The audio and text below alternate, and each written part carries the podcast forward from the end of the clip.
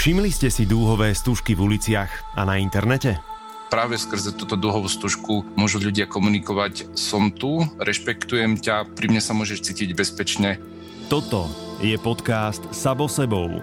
Miesto, kde rozoberáme všetky otiene spoločenskej zodpovednosti a rozprávame sa o tom, ako robiť veci inak. Spolu lepšie. Inšpirujeme a motivujeme sa k uvedomelejšiemu životu. V tejto epizóde o tolerancii k LGBT plus komunite s aktivistom Robertom Furielom z občianskeho združenia Sapling. Každý má v svojom okolí LGBT ľudí a to, či o nich vie alebo nevie, bez ohľadu na to, môže každý človek prispieť k tvorbe akceptujúceho, bezpečného a rešpektujúceho prostredia. A so Zarou Kromkovou, poradkyňou z komunitného centra Prízma. Dá sa byť aj veriacim, aj LGBT človekom, len je to mimoriadne náročné. Ja som Mišo Sabo a vy Vítajte pri počúvaní.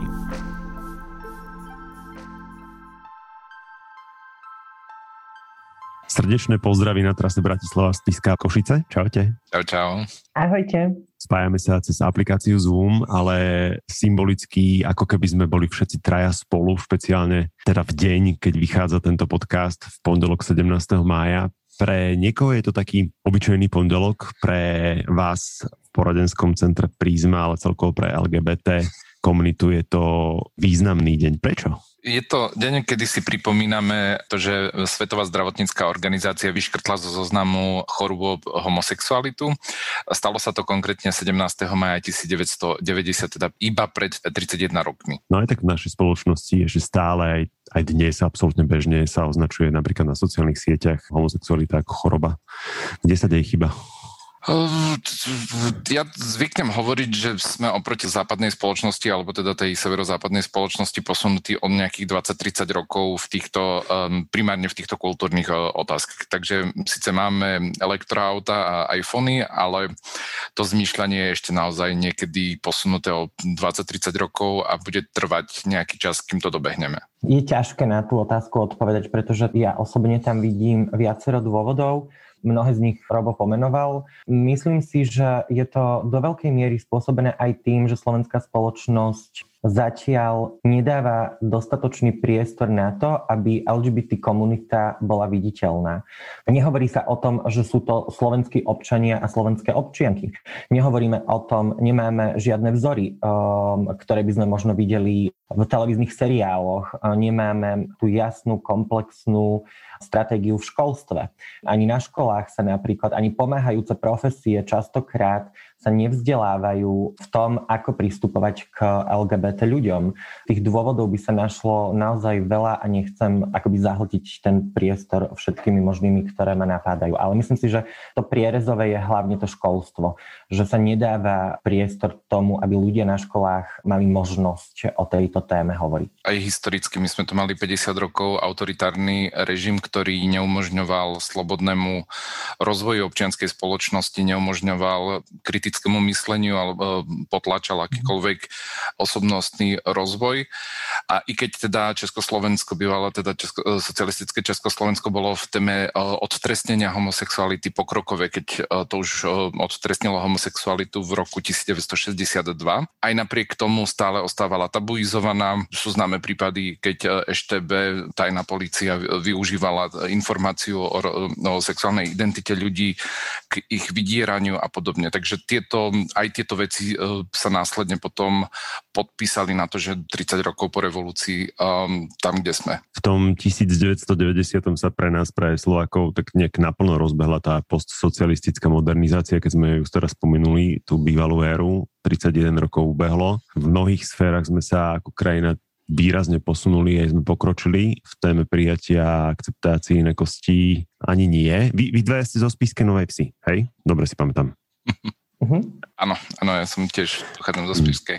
A novejšie má koľko? 35-37 tisíc ľudí? 39, tak nejak okolo, okolo uh-huh. 40. Vy keď ste sa autovali a dnes, aký veľký rozdiel je tam medzi, uh, medzi vašimi spoluobčanmi? Cítite posun u vás v meste napríklad? Oh, takáto historická otázka.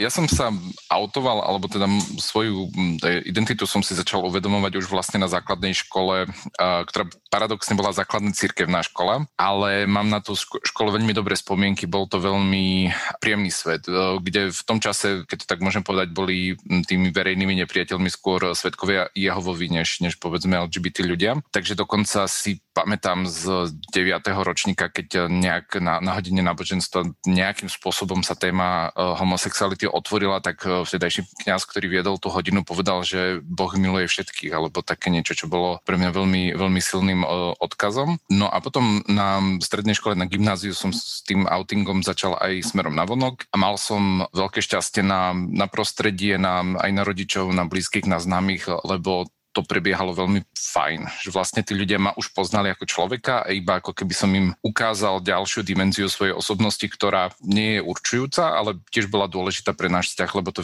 vnímali to, že som sa im zdôveril um, so svojou identitou, vnímali ako akt uh, prehlbenia dôvery. V samotnom meste som, zaprvé, nebol som nikdy taký, že by som chodil vonku do, do, veľmi do krčiem alebo tak, takže až tak som veci uh, v rámci mesta nevnímal, takisto som vyzeral pomerne maskulín Londýne, takže zapadal som, tiež ma, tak nemohol si ma niekto vyhliadnúť len tak, že hej, ty buzerant. Takže ako keby môj, moje skúsenosti sú prevažne pozitívne, ale v tej takej nejakej základnej rovine, ale zároveň necítil som aktívne prijatie, alebo taký nejaký ako pocit, že, že sem patrím, alebo že sa tu cítim fajn. Ja som si tú, tú komunitu, tú, tú bublinu musel vytvoriť, ale to mesto samo o sebe ne, nerobilo žiadne kroky týmto smerom. No a potom vlastne po strednej som odišiel do Prahy a to už bol naozaj že iný svet. Čo sa mňa týka, ja som transrodová osoba. Mne pri narodení bol pripísaný mužský rod napriek tomu, že som žena. Pre mňa to bolo o čosi komplikovanejšie. Môj coming out bol taký postupný. Na strednej škole som prvýkrát hovorila o sebe akoby, že o človeku, ktorého priťahujú e, muži. Na strednej škole teda to prostredie bolo akceptujúce, bolo príjmajúce ale nedá sa to povedať v základnej škole. Ja som na základnej škole zažila šikanu, práve preto, lebo pre dievčatá som bola pri, e, nebola som dostatočne dievčenská a pre chlapcov som bola príliš dievčenská, takže bola som takým ľahkým terčom, vždy som pôsobila od detstva veľmi feminíne, bola som naozaj vylúčovaná z priestorov a to obdobie bolo pre mňa veľmi náročné. Stredná škola bola o mnoho lepšia a keď som na vysokú školu e, prichádzala, tak pre mňa bolo náročné napríklad si nájsť vysokú školu, pretože nechcela som zdieľať na internáte spoločné napríklad priestory s chlapcami, a ktoré by som bola nútená zdieľať. Keď som oznamovala moju tranzíciu, tak to bolo obdobie, keď som mala už 27 rokov a vtedy bolo pre mňa mimoriadne dôležité tým, že už som bola samostatná, nebývala som už s rodičmi. Pre mňa bolo veľmi dôležité, aby som neprišla o prácu. A to bol obrovský strach o to, že ak sa prihlásim k svojej rodovej identite, či nestratím základné proste životné istoty. A to vtedy bola pre mňa práca. Ja som pracovala pre istú obchodnú spoločnosť a tým, že moja profesia bola zameraná hlavne na kontakt so zákazníkom, ja som si nemohla dovoliť prejsť coming outom niekde v ústraní, aby to nikto nevidel, tak som bola na očiach a Spišská Nová Ves to zobrala tak rôzne. Zažila som aj veľa prijatia a podpory od úplne cudzích ľudí, ale zažila som aj kyberšikanu na sociálnych sieťach. Takže ak by som to mala porovnať, že či sa niekam Spišská Nová Ves 7 rokov od mojej tranzície posunula, Opäť to neviem celkom zhodnotiť, pretože myslím si, že na jednej strane určite áno, pretože je o mnoho viac príležitostí vyhľadávať priestory, ktoré sú bezpečné a kde prichádza k prijatiu, napríklad ako sú poradne, ako je Pride.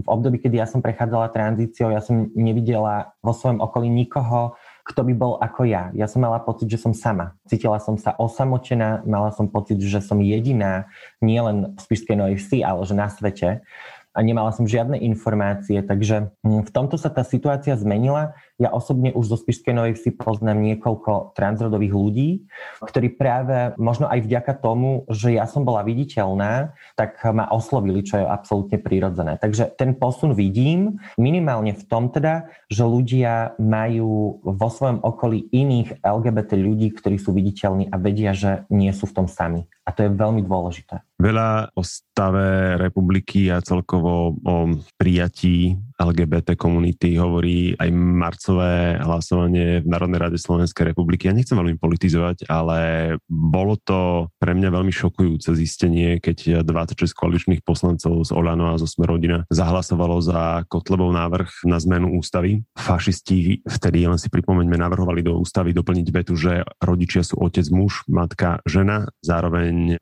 chcel tento návrh znemožniť transrodovým ľuďom zmenu pohľavia. Návrh síce neprešiel, lebo získal 44 hlasov, ale aj tak si dovolím počiarknúť teda, že koaličná zmluva vyslovene zakazuje hlasovať za opozičné návrhy bez dohody v koalícii, no ale v tomto prípade poslanci z Olano a zo Smerodina odmietali verejne, že by koaličnú zmluvu porušili. Čo vám išlo v tom momente v hlave, keď ste boli svetkami tejto správy?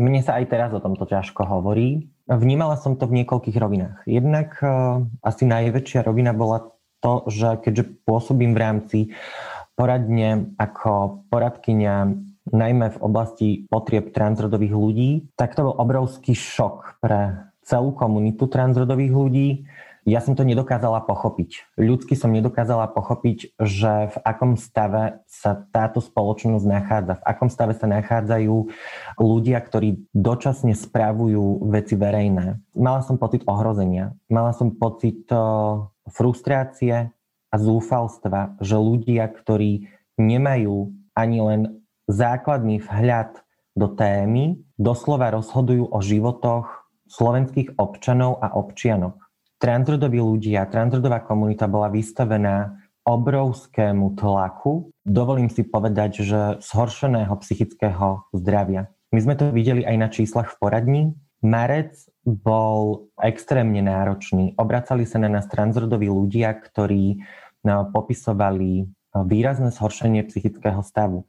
Niektorí a niektoré dokonca ani nedokázali vyhľadať podporné služby práve preto, lebo, lebo sa cítili ohrození doslova na živote. Tento pokus, zákaz právnej a medicínskej tranzície bol nielen útokom na ľudské práva, ale bol útokom na vedu, na vedecké poznanie. Už za bývalého režimu bola tranzícia na Slovensku možná.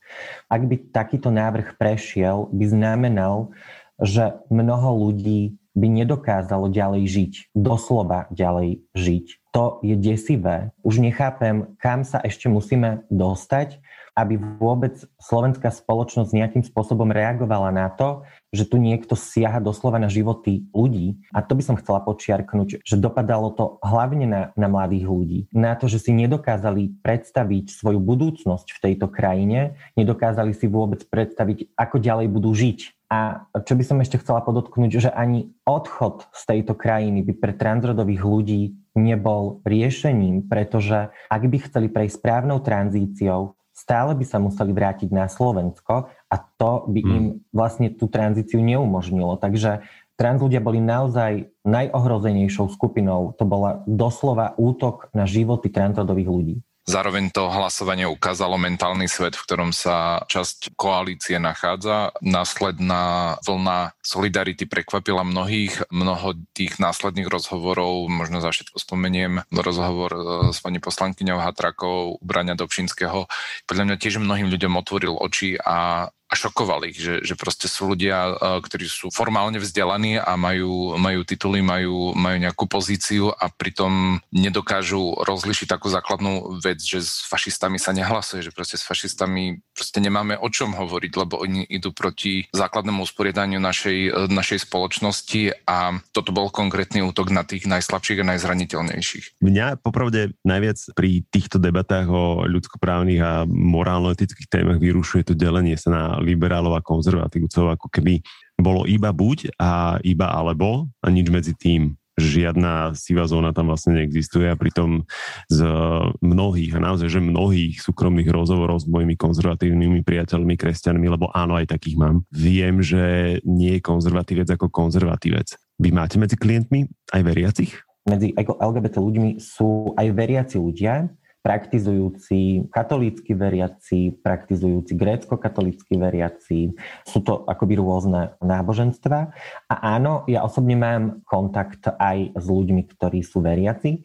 LGBT človek, ktorý je zároveň veriaci a praktizujúci napríklad eh, katolík alebo katolíčka, je pre neho mimoriadne náročné nachádzať bezpečný priestor alebo priestory, kde bude prijatý alebo prijatá. Pretože častokrát môže mať pocit, že LGBT organizácie, ktoré nie sú vyslovene kresťanské, že tam nenájde ten pocit toho prijatia, čo sa týka uh, jeho alebo jej viery. Na druhú stranu, v tých náboženských prostrediach častokrát má pocit, že tam ho nevedia alebo ju prijať práve preto, lebo patrí k LGBT komunite. Čiže to bude alebo? Mm, tak.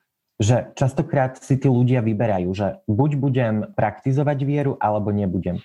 Ja by som chcela tiež povedať aj o tom, že referendum o rodine, nechcem sa k nemu vrácať, ale pre mňa je to taký bod, kedy sa spustila do veľkej miery veľmi štvavá kampaň voči životom LGBT ľudí na Slovensku. Mm-hmm. A v tej dobe ja si pamätám, že sa čítali rôzne pastierské listy v kostoloch a tie pastierské listy priamo útočili na LGBT ľudí. Ja by som chcela iba povedať, že v tých hlaviciach tých kostolov sedeli aj LGBT ľudia. Cítili sa zranení, cítili sa odmietnutí práve tými ľuďmi, ku ktorým ako veriaci ľudia vzhliadali.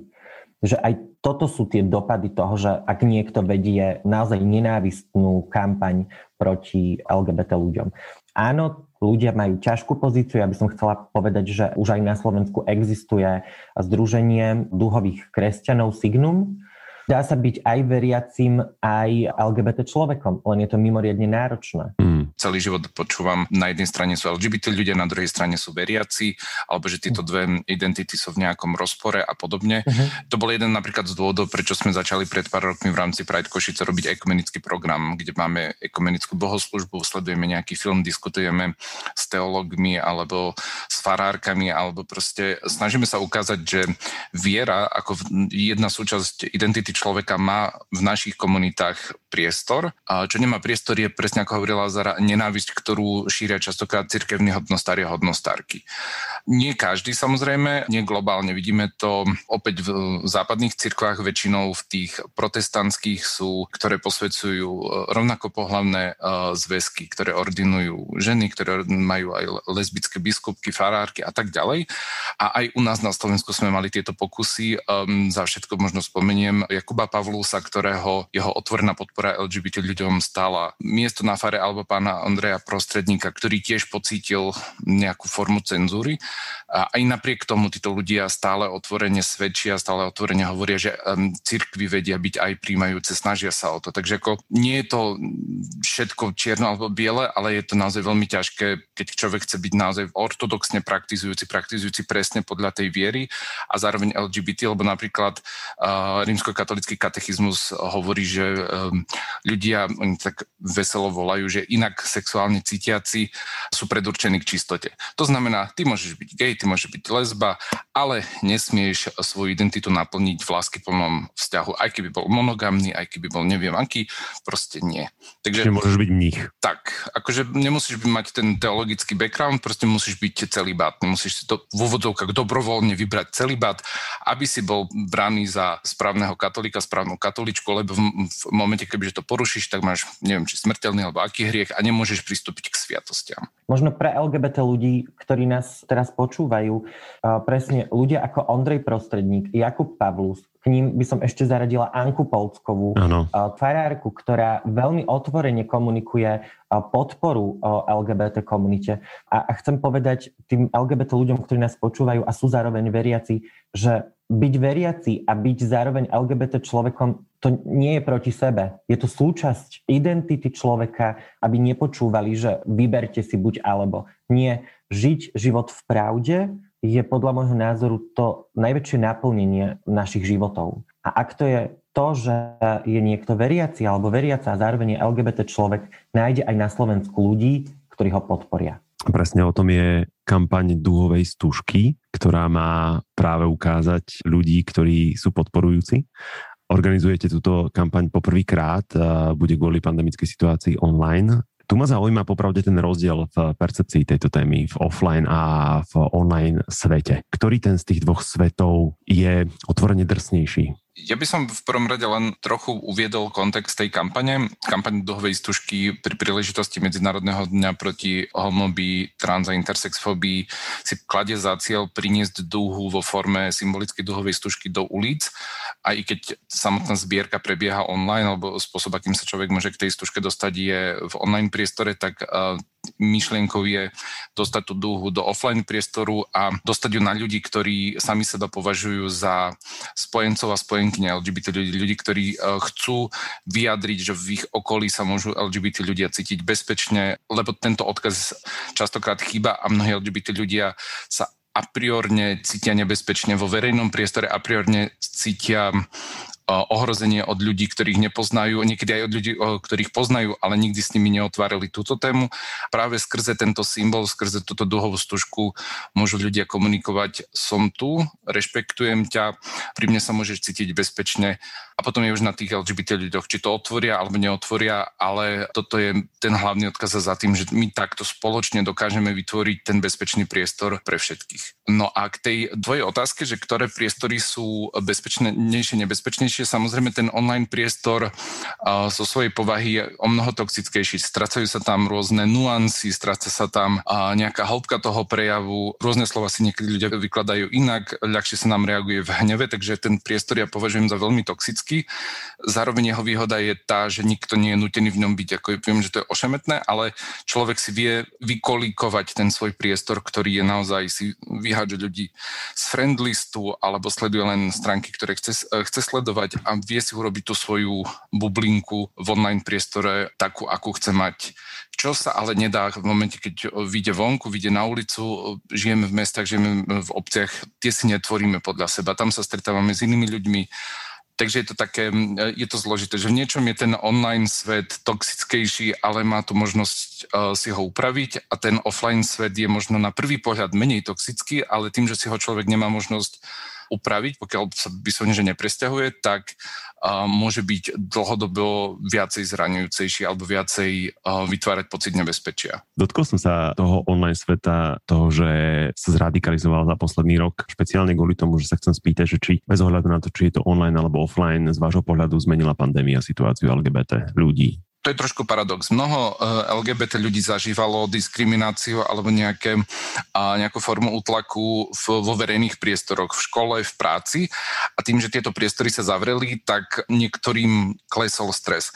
Zároveň mnoho eh, z LGBT ľudí zostalo uväznených, nazvime to takto, v rodinách, ktoré sú voči nim nepriateľské a nemohli niekedy ani výzvon, nemohli eh, sa stretávať so svojimi kamarátmi, kamarátkami, takže tie dopady boli na to psychické zdravie zdravie mnohých ľudí veľké a by som povedal, že väčšie ako v prípade uh, väčšinovej populácie. Mnohým ľuďom pandémia pomohla v tom, že nemuseli navštevovať toxické prostredie. Napríklad uh, často sa, uh, sme sa stretávali pred pandemickou situáciou so šikanou na školách. Teraz sme to nemuseli vôbec riešiť. Ale naopak v rámci poradenstva sa otvorila téma domáceho násilia. Začala sa objavovať v našej poradni. Zároveň ja tam vidím aj akoby, že nejaké pozitíva, ktoré prišli tým, že, že ľudia boli, a, a všetci sme boli zavretí a zavreté doma, tak ľudia mali o mnoho viac času premyšľať o sebe o mnoho viac času rozmýšľať možno nad tým, ako sa vlastne majú, že či im je dobre alebo im nie je dobre. A ak prišli na to, že, že im nie je dobre, tak skúmali, že prečo im nie je dobre. Mnoho ľudí sa na nás začalo obracať práve tým, že, že pandémia im poskytla dostatok času rozmýšľať o sebe, o svojej identite napríklad. Mm a je úplne jedno, že či o rodovej identite alebo o sexuálnej identite sa bavíme, alebo teraz o sexuálnej orientácii. Na druhú stranu, mnohým ľuďom to zabránilo využívať služby. Napríklad aj nášho poradenského centra, pretože najmä mladí ľudia, ktorí ostali doma, tak e, nemali súkromie na to, ako nás kontaktovať. Pretože mnoho ľudí nie je akoby že e, vyautovaných vo svojich domácich prostrediach. Takže nemohli o sebe rozprávať, čo malo dopad na ich e, duševné zdravie. Skúsme to opísať ľuďom, ktorí nás práve teraz počúvajú, čo cíti jedinec, ktorý na sebe začne pozorovať inakosť. Čo prežíva vnútorne a aj na onok ešte predtým, než napríklad prejde verejným coming outom. Môžem skúsiť zo svojej skúsenosti, že vlastne v čase, keď som vstupoval do puberty, tak som si uvedomoval, že sa mi páčia spolužiaci, ale páčia sa mi ako keby viac než Mm, ako to povedať, bola tam taká iná kvalita toho páčenia sa, takže to, to bol taký nejaký bod, ale zároveň tým, že som vyrastal v prostredí, ktoré nikdy um, odlišnú sexuálnu identitu nestigmatizovalo, i napriek teda tomu, že to bola cirkevná katolícka škola, moji uh, rodičia i starí rodičia boli veriaci, tak ale u nás to nikdy nebolo nejak demonizované, takže som to proste bral ako prirodzenú súčasť toho života. Jediné, čo nebolo prirodzené, bolo, že, že tak ako uh, v triede, to bolo ešte na základke 8-9 ročník, tak vznikali tie lásky a kde kto s kým chodil, tak ja som to tak ako veľmi nemohol povedať, že to som vnímal ako takú bariéru, že tá moja láska bola tak ako nenaplnená. Potom som čítal uh, Utrpenie mladého Wertera a som sa s tým tak strašne id- uh, identifikoval. Ale ten rozvoj mojej identity a jej uvedomovanie si bol veľmi ako keby fajn, že nikdy som nemal takú hrôzu, alebo nikdy som, čo počujem niekedy od iných, že sa modlili aby e, k Bohu, aby neboli teplí, aby neboli gejovia, lesby, lebo, lebo by si nevedeli tú identitu predstaviť. U mňa to bolo proste aj vďaka tomu rešpektujúcemu a akceptujúcemu domácemu prostrediu, tak stalo sa. No v nejakom bode som si povedal, že predsa len uh, ten spolužiak je krajší ako tá spolužiačka a a nemá asi zmysel úplne sa pokúšať e, vytvárať niečo s tými spolužiačkami, keď e, autentickejšie to cítim proste k tomu spolužiakovi. A zároveň ja som mal aj to šťastie, že tento môj proces začínal nejakých 12-13 a, a vlastne aj vďaka tomu prostrediu som mohol tak nerušene prebiehať, ale vieme, že tento proces môže byť spustený kedykoľvek častokrát, najmä keď má človek viacej rokov, je to len o tom, že si uvedomí, že, že má konečne priestor sa venovať pocitom, ktoré potláčal, ktoré sa mu nehodili úplne do krámu, ktoré potom sa snažil prebiť povedzme štúdiom alebo prácou alebo inými aktivitami. A toto je napríklad možno jedna vec, v ktorej pandémia mohla niekomu pomôcť, že pokiaľ ten človek musel sa začať vyrovnávať sám so sebou a mám aj takéto správy, že proste ľudia začali objavovať a budovať svoju identitu počas pandémie práve preto, že si mohli dovoliť sa na seba pozrieť. Dovoliť Mali čas. Presne si priznať svoje pocity, priznať to, kým sú voči sebe. To prežívanie ľudia komunikovali a komunikujú rôzne. Veľmi záleží od toho, a odrazím sa, čo hovoril Robo, veľmi záleží od prostredia, odkiaľ ľudia prichádzajú. A ja to vidím aj regionálne, akoby, že úplne rozdielne. Kým napríklad mladí ľudia v Bratislave prichádzajú iba po nejaké základné odpovede na ich otázky, ktoré už sú také akoby že na, na leveli toho, že kde sú tie priestory teplé napríklad, tak ľudia, ktorí sú možno z ostatnej časti Slovenska, to sú východné kraje, ako je Košický, Prešovský a potom sever Slovenska, tak ľudia prichádzajú z týchto prostredí, ktoré sú často re, religiózne, tak prichádzajú s pokriveným obrazom o sebe prichádzajú s tým, že im veľmi dlho trvalo, kým sa vôbec nabrali odvahu sa nám ozvať. A už toto je obrovská práca. Mm. Už hmm. to je obrovský krok pre ľudí, ktorí vôbec sa nám ozvú. A preto eh, by som chcela iba podporiť takto a ďakujem za tú príležitosť eh, môcť to povedať. Chcela by som podporiť každú a každého, kto cíti, že možno patrí k LGBT komunite, aby ste si dovolili rozmýšľať nad tým, aby ste si dovolili prežiť tie pocity, nerobíte nič zlé. Nie je zlé o sebe rozmýšľať, nie je zlé mať uh, sny a túžby a nie je zlé sa prihlásiť o svoje potreby. Je to mimoriadne dôležité. Takže to je asi odpoveď na tvoju otázku, že to býva naozaj že rôzna. Záleží, veľmi záleží od prostredia, v ktorom ten LGBT človek uh, vyrastá alebo vyrastal. Ďakujem za tieto posilňujúce slova, ja si ich veľmi vážim a tiež by som ich ja ich počul, keď som bol mladý. Chcem k tomu dodať, že aby sa ľudia nebali experimentovať s vecami, ktoré možno nepoznajú, ktoré proste skúsia a z tých skúseností nech e, si budujú identitu. K tej identite mám takú dôležitú vec, že identita je oso- osobná vec. Nikto nemôže o vás povedať, či ste lesba, gay, alebo bisexuálny, alebo transrodový človek, to je vždycky vaša identita. Vy si ju budujete z tých elementov, ktoré máte, z tých preferencií, ktoré máte, z tých vecí, ktoré sú vám príjemné. Je na vás, či ju niekomu poviete alebo nie, a, ale je to vaša identita, je to vaša v úvodzovkách Lego skladačka. Ja LGBT komunitu vnímam ako komunitu, ktorá je otvorená, ktorá akceptuje všetkých Neakceptujeme fašistov ale, a fašistky, ale, ale v podstate... To je, to je pravda.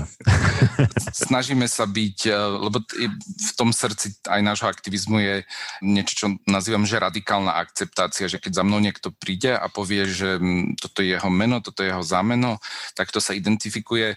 To minimum, čo môžem urobiť, že budem rešpektovať e, jeho alebo jej alebo ich identitu, mňa sa to nejako akože nedotýka, zo mňa neubudne. Takže to je ten rešpekt a akceptácia, ktorá je v jadre nášho aktivizmu, alebo by som povedal toho moderného aktivizmu 20. a 21.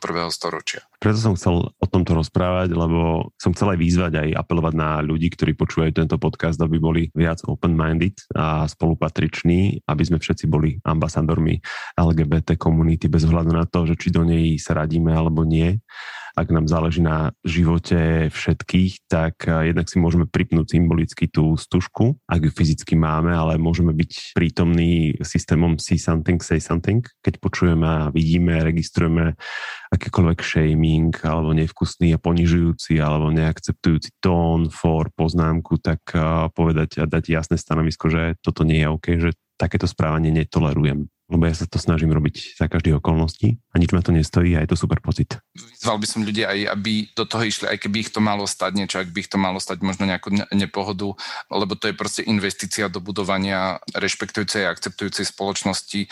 Každý má v svojom okolí LGBT ľudí.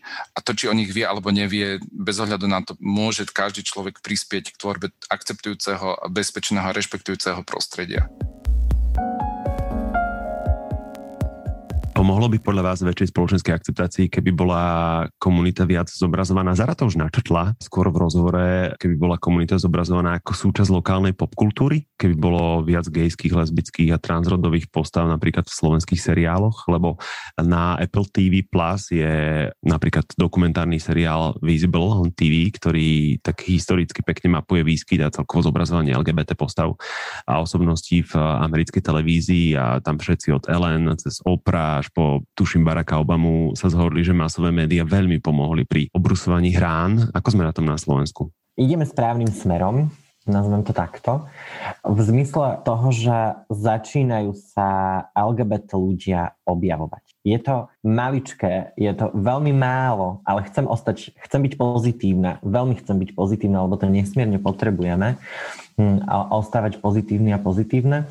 Mňa veľmi prekvapil uh, jeden seriál, ktorý beží, alebo uh, neviem, či ešte beží, nie som veľkou akoby, že diváčkou komerčných televízií, ale toto ma zaujalo, niekde som to zhliadla na, na internete, kde je zobrazovaný študent, ktorý je gay a veľmi prirodzeným spôsobom, tak ako ostatní jeho spolužiaci a spolužiačky majú prvé lásky, tak tú prvú lásku zažíva aj tento gej. Nie je to stereotypizujúce, je to naopak veľmi prirodzené, je to príjemné a môžu sa v tomto seriáli nájsť napríklad gejovia.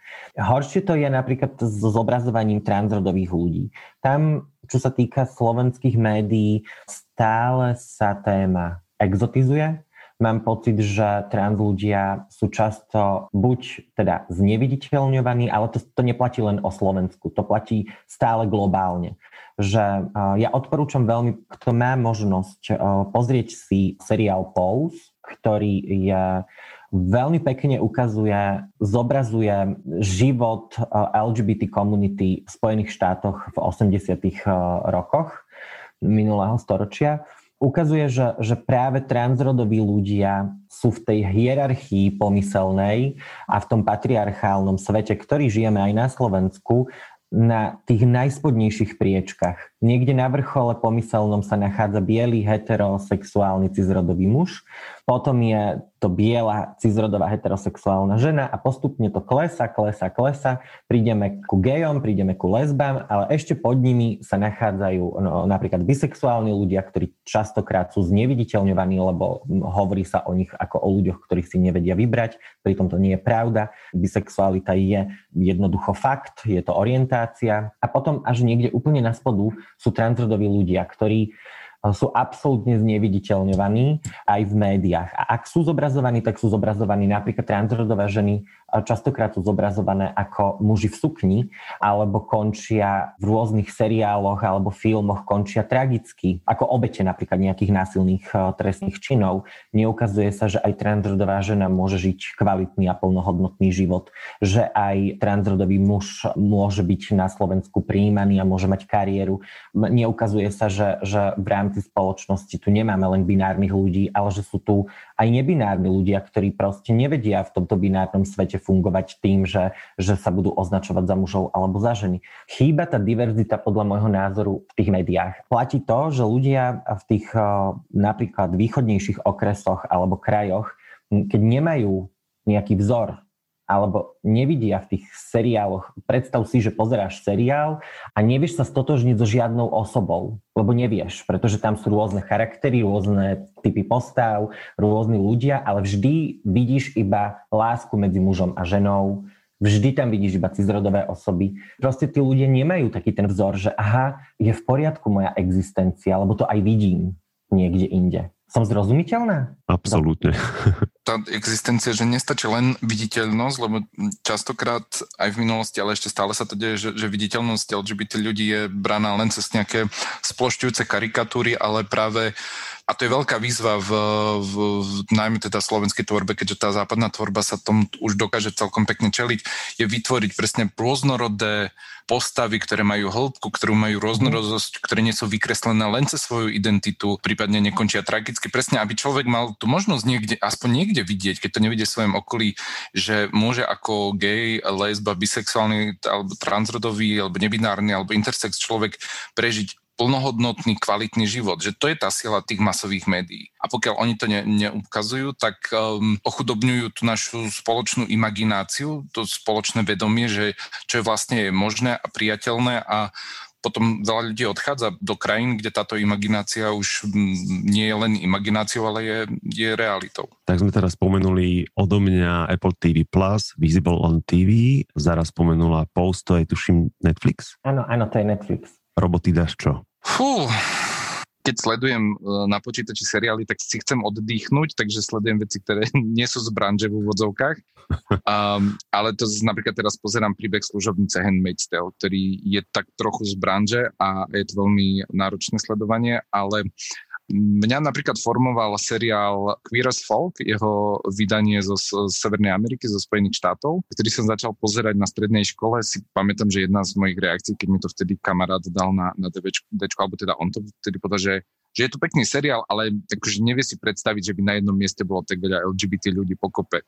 Takže ja som vyrastal na Queer Folk a potom som videl nespočetne veľa seriálov. Asi môjmu srdcu blízky je film Pride, ktorý síce má veľmi silnú LGBT linku, respektíve gejsko-lesbickú linku, ale ten odkaz je niekde inde. Ten odkaz je, je o solidarite medzi skupinami, ktoré sú utlačené štátom alebo zaznávané štátom a pre mňa má vďaka tomuto odkazu veľmi, uh, veľmi silný náboj tento film.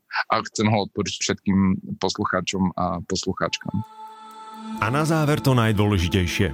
Dúhovú stužku na znak akceptácie môžete získať na stránke dúhovástužka.sk, pričom celý výťažok z kampane Deň dúhovej stužky ide na prevádzku momentálne jediného slovenského poradenského a komunitného centra Prisma. To za prvý kvartál roka 2021 zaznamenalo nárast klientiek a klientov až o 50% oproti rovnakému obdobiu v roku 2020. Aj keď na prevádzku získali grant z Ministerstva spravodlivosti, centru naďalej chýbajú peniaze na prevádzku v tomto roku.